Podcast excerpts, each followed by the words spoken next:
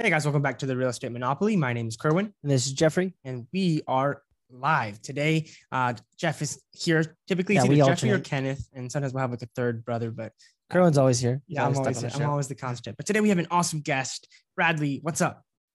Guys, what's happening? It's good to meet uh the twins. Yes, yes. So we're typically the triplets, but Kenneth isn't here. Um, Yeah, yeah. But yeah, yeah. The people call us the Jonas Brothers, but uh, Yeah. we're, we're not. It depends on who you ask. But Bradley, please tell us about you. Where are you at right now? And, and just give us a little bit of background. Yeah, of course. So I'm in San Diego, California. I'm a principal of Symphony Capital Group. You may uh, already know my partner Ellis. I think he's scheduled to do a podcast with you guys sooner rather than later, right? Uh, but Ellis has some some brands and runs Kingdom REI, so a lot of people see his face on on social media. But we are Symphony Capital Group.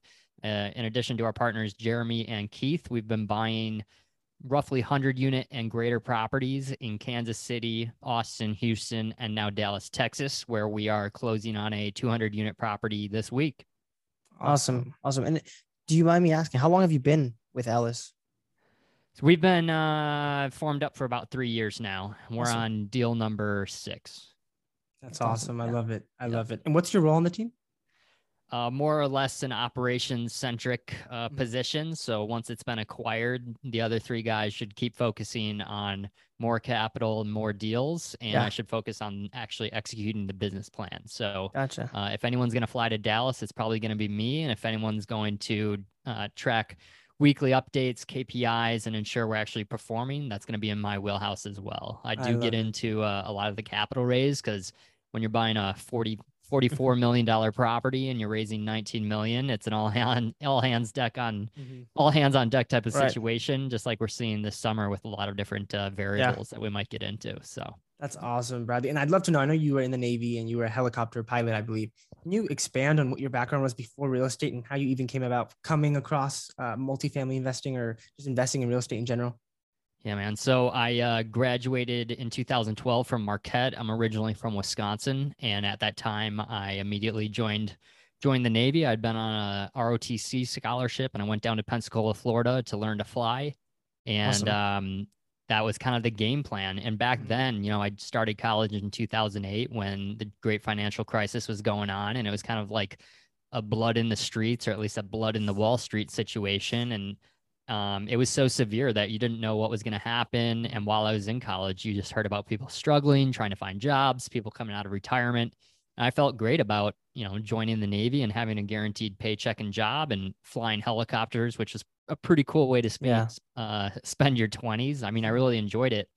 But while I did that decade of service, right about in the middle of it, I just knew like I needed to get my hands on my own thing. I wanted to be my own person, control my own schedule, my own job, my own destiny. And I was aware of a lot of different investment methods. I was doing a lot of stuff that you'll see publicized on social media now. I was interested in stocks, options, real estate. I was uh, very aware of Forex. I got my hands on all different types of things. I made a lot of money. I lost a lot of money. But the thing that kept working for me was real estate and I could see the potential there. And I started to understand why it was so attractive to folks, in particular, people who perhaps had made a good amount of cash, good amount of wealth outside of real estate and just weren't aware of the benefits and weren't sure what was stable, what made sense. And the more and more you look at all the different sectors, there's something tried and true within real estate that continues to work for people. So, in my opinion, it's not a matter of whether or not real estate works for you or doesn't work for you. It's a matter of whether or not you realize real estate works for you. Yeah. 100%. Um, so I can break that down, but basically, real estate was constantly the successful investment, and I could see that the more I did it, the more successful, more success I would have. And so basically, 2018, I start telling my wife, "Hey, let's transition. This is what I want to do. I'm not sure what it lo- looks like yet, but I'm going to find some partners, and we're going to start a firm. And I think it's going to be commercial real estate." And sure enough, 2019, I meet the guys, join the group, and uh, ended up hitting the ground running while I was still in the Navy. So that was kind Yeah. of wild, man, because like I, I went on a deployment during that. So how do you yeah, yeah. we, Yeah. we bought multiple properties while I was on deployment. So granted the the guys were doing the heavy lifting, but I'm on the other side of the world getting into like Zoom calls. I'm literally in the middle of the ocean, like showing up for team meetings, uh, just trying to stay up to date on email, trying to kick you know, at the time, the few investors I had towards the guys to ensure we got that next, you know, hundred thousand dollar deposit in. I mean, it was it was like drinking from uh, drinking from a fire hose in terms of lessons learned and understanding yeah. what I was capable of while sailing around uh, the Philippines and o- over by Thailand and China and whatnot. And then yeah. when I got home, it was kind of like, okay, uh, we've done a few things while I was gone, and now it's time to put all my time and effort into the company. And I was able to exit the Navy um, pretty much as soon as I got home, and I'm full time full time syndication now. It's been uh, just doing this all day, every day um, for pretty much all of 2022, and it's been fantastic. That's awesome. And just curious because obviously you were doing the flying with the Navy. Do you mind breaking what that looked like? Like, what exactly were you doing? I mean, were you, were you who were you flying around? Where were you going and why? And yeah, so I'm not sure I if keep, it's yeah. I keep the helicopter on the wall there. I don't know if that comes up in enough detail yeah, yeah, through uh, Zoom. YouTube. Yeah. yeah. Look it up. MH60 Romeo. That was my platform. Uh, it's a 60, like a Blackhawk. They come in all different variants.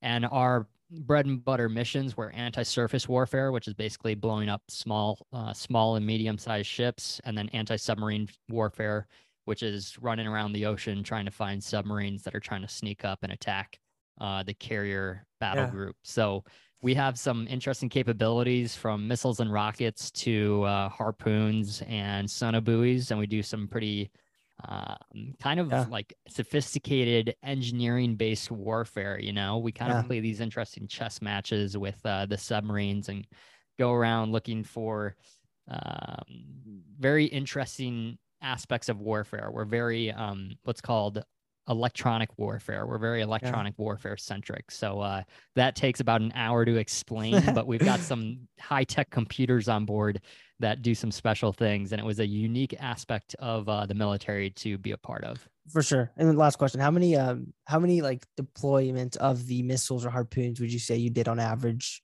a year? Was it like something that would happen often, or so I hate to burst bubbles, but if you watch like Top Gun and it seems like these guys like they need to get practice in, right? So they're just dropping bombs and blowing stuff up and you're like extremely lucky to get a practice missile shot in. like, it's probably expensive. Like put it this way, some of the missiles we shoot and some of the sonobuoys we deploy, they're worth tens of thousands, if not hundreds of thousands of dollars, right? Mm-hmm. Yeah. So we're not just gonna right blow that stuff up for fun. So there's a lot yeah. of practice and a lot of simulation.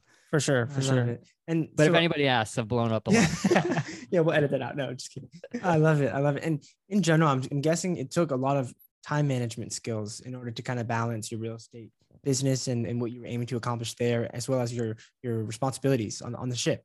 Can you maybe walk through some hardships that came about, like balancing everything and how you're implementing that today in terms of like time management? Well, look, um, very specifically, when I was on that last deployment and the guys were buying properties, I was getting up at, I was up at 2 a.m., 4 a.m., any any day, any hour of the day, excuse me. I would just get up and get on my computer. I was actually um, meeting up with a mastermind Sunday mornings in in San Diego. That meetup is at 7 a.m. But mm. depending on, wh- on where I was, it was 11 p.m., 1 a.m., 2 a.m., whatever. Yeah. But ironically enough, because my schedule was so controlled and there was nothing else going on, I kind of found it easy to make all those meetings in a way because mm. I had some autonomy. I was, you know, I was running a um a division of about 110 people and because I was my own my own man i could make time to get in front of the computer screen when i needed to but yeah. actually here in san diego where there's kind of a routine and a schedule and it's kind of odd to be at home and be up at three in the morning like i actually have a harder time squeezing everything into the daylight hours right yeah. because now i'm using my normal 12 hours of of a workday and not just hours in the middle of the night so in a way i've kind of lost some of my time because i have to squeeze more into a smaller day It's quite yeah. quite weird. But when it comes to um, you know management and task management, I took a lot of things from the Navy. I mean, some of the stuff we did was um, intensive, time critical, real time solutions. If you don't figure something out, uh, bad things are going to happen. For instance, unfortunately, uh, an aircraft crashed into the flight deck of our aircraft carrier while we were out there, and it was a great example of watching hundreds of people come together and uh, find a solution, right? Clean up the clean up the runway and the flight deck so that other people could land. We had aircraft in the air in the middle of the ocean. They've got nowhere to go. There's no alternate. And there's interesting scenarios and situations you get to put into that don't have a script and you need Mm. to prioritize and figure out what matters Yes. and that kind of come you know relates to property management in the sense that you build a business model so there's a script but Mm. things happen right we had a property in austin where there was a gas leak and that happened in the winter when people are going to be cold cold Right. even in Yep. texas yeah. so you have to start thinking okay what matters well you got to prioritize the tenants ensure they're okay okay now we've got to deal with securing the gas right? We got to make sure this isn't a huge kaboom issue. And that involves the city that involves the energy company. And you have to start prioritizing what gets done and what you do in those first couple critical hours because your damages can become worse depending on what your situation is. Water leaks. Water to me is the enemy of real estate. Water Yeah. can do you no good. It Yep. either costs you or it damages things. And um, that's another situation where you really you know you really need to pay attention to what the plan is but when things Absolutely. get off plan you need to figure out where are you going to find the manpower and the resources the financial resources to keep things from getting worse and once you do have resources lined up who's actually going to be accountable and who's going to work with you to provide the solution and get you back on track so a lot of a lot of those management skills definitely came from my Mm. experience in the navy Well, that's awesome. I think it's so important that you emphasize the, uh, the ability to pivot. And that's something we've learned. Like you're, you have to be quick on your toes and, and be able to react. And, Yeah. and that's why like entrepreneurship is all about solving problems, specifically multifamily or really investing in real estate in general. It's all about being able to solve problems. And a lot of times those problems are like, we, we call them putting out fires because every day there's, there's another problem. And it's like, all right, this is literally how it is. This is the actual act of investing. A lot of times it's uh, encountering and overcoming issues and obstacles that you didn't really anticipate coming. you guys are in an escrow right now right We're working on something for sure. Yeah. got something going on Yeah. Always. and we are as well and it's our biggest raise ever as a lead sponsor and it's it's crazy the summer of 2022 has been different from the last 10 summers it's become harder debt's more expensive the numbers Yep. aren't as easy people are retrading you know the market's not in chaos but it's been hard to be a syndicator it's been Right. hard to make a lot of puzzle pieces fit together and you have to keep in the back of your mind that while escrow has been kind of crazy when we close that's the start Yeah. escrow is not the game. Right. Raising capital is not the game. Operating and managing these properties is the game. That's you got to the get there first, right? right. And you can't forget that. There's there's Right, so yeah, many yeah. people focused on you know buying more properties, raising more money, getting into the next deal that they forget that once you've secured the deal, Mhm. that's where all the liability is. That's where you need to perform, and that's where you really need to uh, have an impact if you're going to actually be successful on behalf of your Mm. investors. So it goes back to good management. 100%. And one thing that we've been personally experiencing, as you mentioned, and, and when you're kind of dealing with what I like to call pressure, and, and it's kind of chosen pressure, right? We, we kind of wanted this. It's good pressure and better than, in my opinion, not being in the arena. I You're would probably assume- growing. You're probably exactly, growing, exactly, right? exactly. And it's scary. It's hard doing these things. It's not always the most comfortable thing. And I assume, obviously, your background, you were always in those uncomfortable positions. And I'm not sure if you've ever been like a life or death situation, but in comparison to this, would you say this is very similar? Is it easier? Is it harder? And in what ways is it different, if you don't mind? Well, staying on that analogy of being uncomfortable and growing, I'm afraid of heights. You're afraid of dying. I kidding. used to I used to get sick in the middle of the aisle on the Delta or United flight going to, you know, Florida or whatever. yeah. Uh, I got over a lot to to uh, go through the career that I went through. But you're right. That's it's funny. it's a lot about just overcoming your fears. But most of your fears are there because of the unknown. Right. I mean, there's there's a quintessential phrase I'm trying to remember here, but a lot of our fear comes from just not knowing. fear is a lack of education. Yeah. So once you once you get that, the only way you're going to get it is by doing, right? You could read about what you guys are doing right now in a book. You could go take a course, you could take so and so's mentorship thing or whatever, get some training. But until you do it, I the thing that I love right now, even with the chaos that we've had this summer, crazy escrow, looking at more properties, Mhm. I love being in all the conversations with the bankers and the lenders and the investors and all the areas that are not my wheelhouse. I like to get on as many phone calls and Zooms with the guys that aren't my responsibility because I learn and I understand what that sounds like and I understand what the tonality is of the situation, right? Wouldn't you love to be in the room with, you know, pick your pick your large developer as he's trying to raise money for the next Sears Tower Yes. or Chrysler Mhm. building. What does it sound like to ask someone for $200 million, right? That's a conversation that you just learn from by being there for five minutes, right? So that's kind of what a lot of stuff that I've pulled from, uh, Yeah. especially this summer, is getting more Mhm. growth. No, I love that. It's all about embracing uncertainty. I think like like I was touching on earlier, it's not necessarily knowing what's going to happen, but it's trusting that you're going to be able to pivot and like adapt and, and overcome whatever does happen and having faith that it'll work out in the end. And, and I would love to know you keep kind of uh, saying like like you guys are encountering some some obstacles and we've also encountered some obstacles. I'd love to know a recent one that you're willing to share, uh, an obstacle that came up in your business and how you overcame it. Well, look, everyone has seen debt change dramatically from well in the commercial space being three three percent and change mm-hmm. to going to, you know, basically the equivalent of six plus percent. Yeah. Yeah. And that has been eye opening because I did not appreciate or understand investor sentiment. I did not understand capital flows, right? If a lot of people are pouring, in, pouring into an industry or a sector or all buying the same thing, I'm looking at you, cryptocurrencies. Everybody's doing it. It's a good time for everyone. And everyone just has this emotion and opinion as an investor or someone throwing money away that this is working for a lot of other people. So it's going to work for me too. And they stop looking at numbers, they stop looking at the spreadsheets, and they go in on faith, and their faith is high.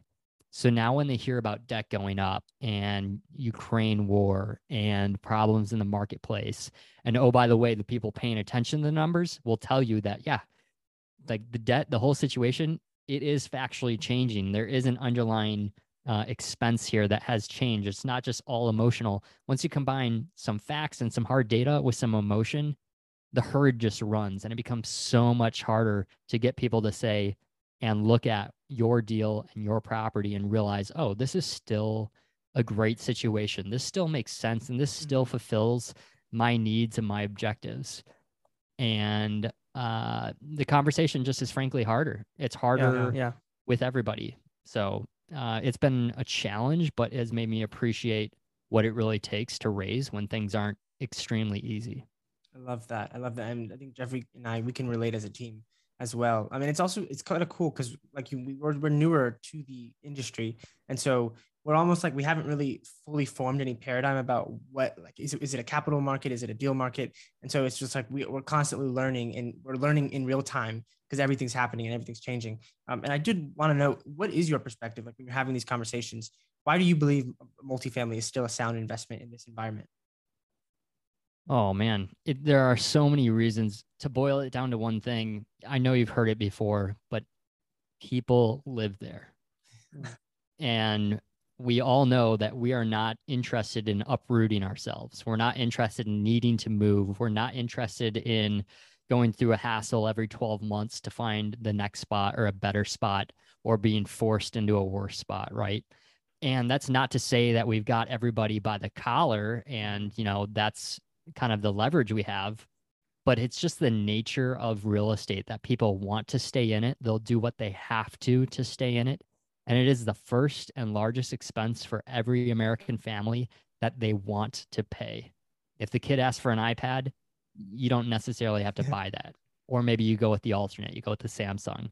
Mhm. If uh, you know the daughter wants a new car because she's 16, that's a huge expense. My rent is a lot more expensive, but everyone's going to pay it, right? Mhm. It's something that it's just inherent and it's perhaps the most stable sector because of that, because everyone is incentivized to continue to make rent, as as am I, right? Yep. And it sounds demonic in that sense, but it's only demonic or nefarious, if you will, if you as the owner or the operator or the investor aren't holding up your end of the bargain. Yeah. You're charging somebody two grand for rent and you're letting the place fall apart and operations are a mess and, and you're just a slumlord. Like you deserve everything that comes at you. It's not going to work out in the long run. And you guys, you see this. You see investors, you've taught had conversations with savvy people that love to find those 20 unit, 60 unit deals that were inherited or run down, or the landlord starts thinking, I don't want to put 30 grand into this to repaint it or fix the AC, whatever the case is. And they just let it die and they don't realize that they're killing their own value because they're not savvy. They don't they don't understand that by giving up a portion of their cash flow and hitting pause on that very lucrative situation they probably assume they're in, they would be adding value to their own own portfolio and their own asset and things would work out better in the long run. But people who aren't prepared and they're not true investors and don't see the big picture here would rather just take that cash and screw everybody else over. And at the end of the day, a bunch of guys like you come in and say, Hey, well, we're going to offer you this for your apartment complex. Oh, by the way, had you taken better care of it, you'd be getting another 30% above what you're offering. Uh, we're offering you. Right. So yeah. at the end of the day, um, it pays to be a good tenant and not make a mess and not put holes in the wall and not create chaos. And it pays to be a good owner and look out for everyone else so that you and your investors are taken care of. But yeah, no, hundred percent. And it seems like your company, which I'm, I could have, I, I was pretty confident that you all focus on a value add strategy and approach. And I've spoken with a lot of different operators, and they seem like they're tweaking their deal criteria, which we're doing. Uh, we're tweaking it in regards to the type of property. So we used to be open, more open to Class C than we are now, a higher vintage in regards to when it was built. Um, now looking at 1980s or newer if possible, but uh, in regards to yours, has have you seen that change in any way? It sounds like you're still up, obviously looking for value add opportunities where you can go and enhance the the assets as well as the overall community. But in regards to like the specific criteria, has that tweaked over the last few months? Over the last few months, no. Rewind six to eight months, yes. We, you know, we're paying attention. We're listening to CBRE. We're listening to the big REITs and it, it became very clear that that cap rate compression that you guys are really digging into here the value in the b's to a's has started to make a lot more sense than doing huge cap cap yeah. x budgets on the c class and you've seen multiple groups stay much more focused on the b's and a minuses um, and i have seen multiple deals move in a way where people thought they were going to do $5 million of capex on a class C and turn it into a class B. And they just said, you know what? We can sell this thing in 12 months yeah. uh, without burning any of our money and doing a forced appreciation situation on this property. And we can just sell it to the next guy at, at a premium, basically. With rent, with uh, debt rates coming up, that's yeah. an issue. That situation has really disappeared, and you've got to do your capex. Mm-hmm. And horribly enough, that has coincided with horrible, horrible logistics chain issues, right? So now you've got people who need to order 50 doors, 50 washers and dryers, and they're getting 10 of them, if any, right? So it's mm-hmm. it's become a really unique environment. But I think overall, the case for the B class and up just became a lot stronger and it makes less and less sense to look at C class. But again, back up a little bit and it all depends on scale and who you're talking about. If right. you're the investor with a couple guys doing a JV thing or you're doing your own thing and you're looking at six units, 20 units, 40 units, that space, it doesn't matter. I shouldn't say it doesn't matter, but from class C to class A minus in that space, man, those are siloed situations and a lot depends on what's gone wrong with the owner, what's gone wrong with the specific property and what price point you're really buying at. And that's that's the beauty of staying in the small space is that you keep finding unique situations that do not go with the general flow. You got to remember right. going back to capital markets, there's a deal market, if you will, where most deals at a, a large level where hundreds of millions of dollars can flow into those deals, those all get standardized because if there's if there's um a lower risk reward ratio on a deal, more money is going to flow into it and it's going to push that purchase price up right? So when you get yeah. into kind of the, the higher level stuff or the larger things, there's basically so much capital looking to be placed that it fills in all the opportunities. But when you stay mm. at that small space, you get all these isolated scenarios and you really need to know your stuff and look at each one of those one by one because the opportunities are there, whether it's classless or classy, right? It, it, the quality is one thing, but the exact situation of that property matters so much more. Yeah, absolutely. And you touched on the variability and like uncertainty in the debt market. And I'd love to know what is your perspective and approach to the debt yeah. market right now? Yeah. And, and to go off of that, like a lot of people are that we've spoken to, we've been to different seminars. I speak to a lot of people on a daily basis, other operators that have a lot of experience, and they're a lot of them are leaning more towards permanent agency debt or some type of fixed rate debt.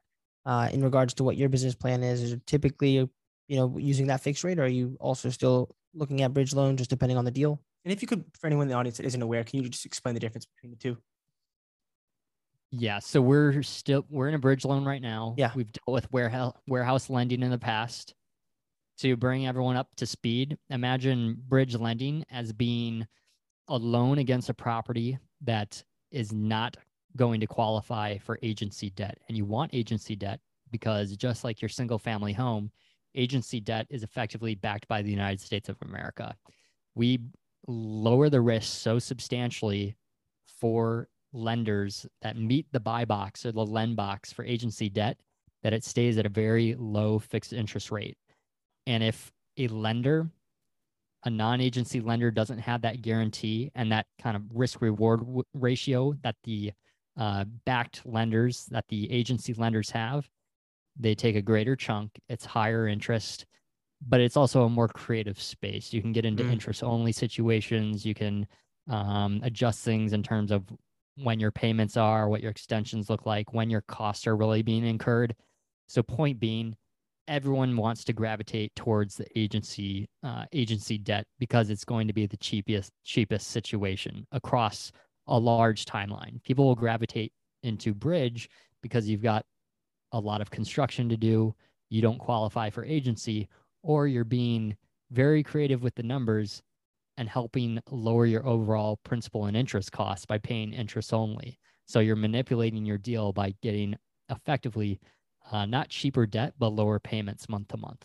So, point being, uh, if you're buying a single family home today and you don't realize it, you're basically getting into a, a a debt package that is completely guaranteed and backed to some extent by the United States of America, and that is why you can find at least a year ago two and a quarter percent interest rates, which is insane.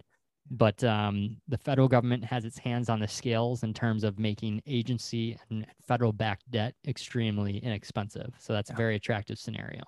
I think I covered the original question, but Yeah, steer yeah, yeah. me if I did not. In in regards to what your company is looking to do now, given where we are with the debt market, is there has that changed? I know obviously you said that you're still doing bridge loans, but are you looking to do permanent agency if that's an option, or is it just not? especially so it comes down a little bit to philosophy i would like to hold things for seven years plus ten years plus frankly you need an investor pool that wants to do that Right.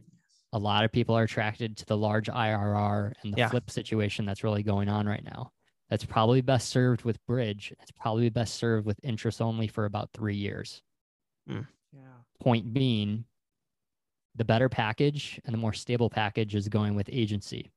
If you're going with bridge like we have you better ensure you have enough time to get the business plan completed and you should know why and how you're exiting. So for instance at approximately three years we would like to refinance. We'd love to go Yeah. agency. We're using bridge because it was what was possible on this Right. particular property. It's what was necessary to even get the, get into the deal. Yeah. so it makes sense to go bridge. It's the only way it's going to happen if I could have gone agency the, from the start, I'm sure we I'm sure we would have, right? Yeah, it just for doesn't sure. qualify. For sure. I love that. I love how Yeah. you kind of tied it into. Like, I've never heard anyone kind of put it from the perspective of the investor and like what they're looking for. Yeah, And yeah, and I just have like a not a tangent question, but very quickly. Uh, let's say there's a you know you have a few days, just in theory, to close on a deal, or let's just say like you're struggling on your raise, right, on a, on a deal. Um, Yeah. what are some things that your company will typically do when you're approaching that deadline? Like, is there certain different strategies in how you're moving to solve that problem, especially right now? And a lot of our listeners, if they are active out operators, and they can relate, and or are seeing that right now, a lot of people are struggling to raise capital on their deals. So, just want to see what your your group is Mhm. currently doing to solve that issue. In particular, for all the aspiring syndicators out there, you really, you really want to know the level of commitment that the capital dollars you think you have access to really have, right? So if you know so and so's uncle might give me a hundred grand, is that a might? Is that a maybe? And what's Yeah. the certainty there? And you can measure it through trust. How Mm. many times have you talked with that person? What do they know you for? Do they only know you through real estate? Were they referred to you by someone else who's done real estate with you? Is this a random person on LinkedIn who you met at a coffee shop? Measure the amount of trust that people have in you, and it will start to dictate how prepared you really are for that million dollar or $10 million raise. Yeah. That has been a giant learning point of this summer that the most capital that or the most equity that we've brought into the deal has come from our best and most trusted individuals that have participated with us before or know people who have. The people who trust us least, and that's not nefarious either. That's not Right. saying they think we're shady or whatever, but the people who trust us least are obviously the hardest to convert because when I start talking to them, I'm talking about a deal that's favorable for them and for me, but they don't necessarily know me. They don't necessarily Right. know our brand. They haven't been in the circle of trust. I haven't been in their circle of trust. Mhm. So Yeah. measure your capability via trust and not how many millionaires you know or how many big checks you think are out there, right? Measure it Yep. by how confident you feel and how confident people feel in you. So lessons learned, I'll, I'm going to skip through a couple of um, long-winded stories and go right to lessons learned. I would highly suggest for anyone, especially if you're pushing bigger and you're trying to raise 4 million compared to the million you were raising 6 months ago. Know exactly how committed or at least have a large commitment up front. Know that if you actually submit the LOI, it gets accepted, and the PSA gets written out a week or two later, boom, you're in and you've got maybe money hard or whatnot. Who's the first million dollars? If you don't know where that first 25 or 30% of your raise is coming from, and they don't already know about you and they don't already know about the deal and they don't even know this is going on, it's not actually there, guys, right? So I would definitely line up let's call it 30% of what you need. And by line up, I mean all they need is for you to have a property. And if they know it's within their buy box, they're in, right? That's how you want to measure that. Yeah. And then start looking at filling that 30% to 80% and figuring out where that's coming from. And then from 80% to 100%, that last 20%, I would highly suggest having your own equity lined up, having your own loans or lines of credit lined up to help yourself in a sticky situation and ensure that you're able to fill some amount of the gap. Yeah. Because not having that safety means you're going to be uh, running around in circles in the last few weeks of your escrow. This has Yeah. been for us, this has turned into a nearly four month escrow.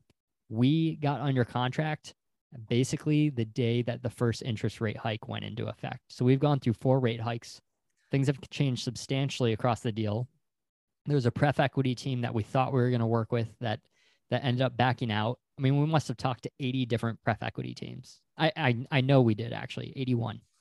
Yeah. That's, Yeah. That, that That's a sounds lot of like people a- who didn't yeah. who didn't want to come out to play, right? And Right. that also means when you're talking about your investor base, if you get a pref equity team on board, that changes the results for your investors. Right.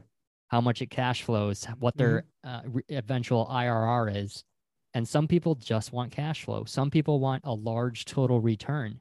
Yeah. So depending on what your investor base is used to or looking for, changing the model may make things easier or more difficult in terms Mm. of your capital raise. So again, you have to measure how large is my audience, how committed is my audience, and what have they been looking for, and is this still on track with what I've offered before? If it's something new, something different, then you're going to have a harder time just naturally. Less Mhm. people will be inclined to want to participate with you if it's not what they were expecting, right? So those are some of the some of the things we've gone through and Yeah. figured out this summer. That's amazing. sure. That's, that's awesome. I appreciate you shared a ton of wisdom, and it is time for our speed round. Bradley, are you ready? Let's do it. Awesome. All right. First question: What has been a major? First, what is one thing that you're doing differently today in your business that you weren't doing when you first started in real estate? Something we're doing differently Yeah, that, that you that you're doing differently today that you weren't doing when you first started in real estate. with four partners over the last three years, we've started to get more and more into our own lanes. We don't all need to show up to the same meeting. We don't all need to be on the same phone calls. We're all very aware of what everyone's doing. And an advantage we have is that we can kind of be in two places or four places at once. Like today's great example, right, fellas? Yeah. and it allows us to all learn together. It allows us to all have each other's backs and cover down, so we have more flexibility. But perhaps most importantly, at all, uh, most importantly of all, we all want the same amount of success for our company. Because we can all focus on something different at the same time, it allows us to really put put forth that same energy and effort into Yeah. each one of the lanes without stepping on each other's toes or um, you know being detrimental by doubling up and having three of us all focused on moving the same rock, right? If there's 30 Mhm. rocks to move, we don't need all four of us with our hands on each one of those rocks. We'd all just need to take our own and ensure we we get it done. So that's how we're doing things a little differently than we did in the beginning. No, I love that. I love that. Now, no- question number two: What has been the biggest learning lesson or failure that you've had uh, recently, and what did you take away from that experience? I would actually say that a failure we've had has actually been our ability to intake more deals during this escrow. Like I said, it's been all it's been all summer, right? And we've had multiple things come across our plate that we likely couldn't we really couldn't participate in or get under contract for ourselves because of how we were set up and how focused we were on ensuring this deal uh, continued marching on successfully, right? And it's been eye opening to see what things we're going to need to tweak so that we could do two properties, two escrows at once, et cetera. Of course, we're paying attention to five other properties right now, but paying attention to the weekly mechanics and, and getting updates with property management and whatnot in a timely fashion is a lot different than the hundreds of thousands of touch points with lenders, brokers, Yeah. uh, contractors, investors that we've had all summer, which Mhm. takes up a lot of time, right? So it goes back to time management realistically, allowing you to do more things at the same time. Yeah, I, all that- I love that, and I do want to expand on that and kind of tweak the second, the third question. Um, so normally I'll ask, like, what are you looking to do moving forward, and what are you aiming to accomplish in the future? Uh, but in, So there's like two schools of thought when it comes to acquiring properties, especially right now. A lot of people are sitting it out, and it's very clear that you guys are, are actively looking for opportunities. And it seems like you guys are aware of an opportunity that uh, in in the market right now that a lot of people may not be seeing. So can you maybe expand on why that is that you're still actively looking for properties and how that ties into your long term goals for your business? every investor that considers commercial real estate or over residential will eventually, if not already, appreciate the fact that because rent, the gross rent on the property is really dictating what the property's value could be. I know you guys already know net OI, NOI over cap rate gets you to your value, but because it's dictated by rent, um, compared to residential, you really, really need to realize that you are paying for a yield on your money. And that is what the investment is. It is that cash on cash yield that is coming back to you quarter after quarter, month after month. And in comparison to what the investment is trading at, what really matters most is what you're yielding while you hold that investment. Because the marketplace might pay me less for this same asset three years from now. It might pay me more. Who knows? But what I yielded is what really matters. So point being, guys, right now there are less people at the bid, you know, there there's less people at the final table. There's three Yeah. people instead of 30 groups. Less people are looking for real estate. More people are backing out. Less capital is available. That's a great time to be a buyer because you're paying less for the same thing. You're getting more yield. And so long as those rents, that gross rent hasn't changed, occupancy is still 97, 98%. You still got the same amount of tenants the rent rate's still naturally going up because everyone's moving to Austin, Dallas, Houston, etc. You're getting into better situations and better properties simply because the buyers aren't there. The reason for why the property is valuable still exists. In fact, it's getting better and better, Mhm. but less and less people are willing to purchase that asset. So right now is a great time to be a buyer. I love that. Buy the dip. I'm just kidding. I just wanted to say that. no, get, get out. Shout out. I love it. What- What is the number one book that you would say has been the best uh, impact, has the, had had the biggest impact on your personal and or business life? how to win friends and influencing people. Um, you know, it's been like four or five years since I read that, but it really changed my mindset. There was a time where where I wasn't as social, I wasn't as concerned about networking, I wasn't as concerned about other people knowing what I'm up to and knowing what they're doing, how I can help them, how they can help me. But man, if you're gonna make it in this industry um, as an independent at a big firm, climbing up the ladder, creating your own ladder, whatever the situation is, you got to know how to work with people and you got to know how to get people to see you, appreciate you, understand what you offer. And if you can't do that, it's going to be a long and difficult road. So I have um I have not reread that book in a long time, but I'll probably pull it out once again this fall and just give it another look as we look to uh, you know expand our own capabilities and our own network. Yeah, that was one of the first business books that I ever read, and it completely changed my my life. So I love Dude, it. this is this is the thing about social media and podcasts and all that. People tend to give the same answers, and there's a Yeah. reason for that. Yeah. yes. Like there's a reason. There's a reason why I wake up early in the morning and I work out first thing. Because as soon as I got into that habit, it changed things. There's a reason why I started reading all these books, the same hundred books everyone talks about, because it will change things. It'll change your mindset, it'll change your knowledge, and it'll change your capability, right? So Absolutely. I hate to be the the next guy saying how to win friends and influence people, but you got to read it. No, it's so true. It's so true. And before we started the conversation, uh, you gave us a great piece of advice that I want to ex- to expand on. Because typically, I would ask if you could leave us with one piece of advice uh, from this episode, what would that be? But you mentioned to not be in a rush, um, especially if you're younger. And the longer you're in this industry, the more, uh, the, I guess, Mhm. the more resilient you become throughout your career. So, can you maybe expand on that point?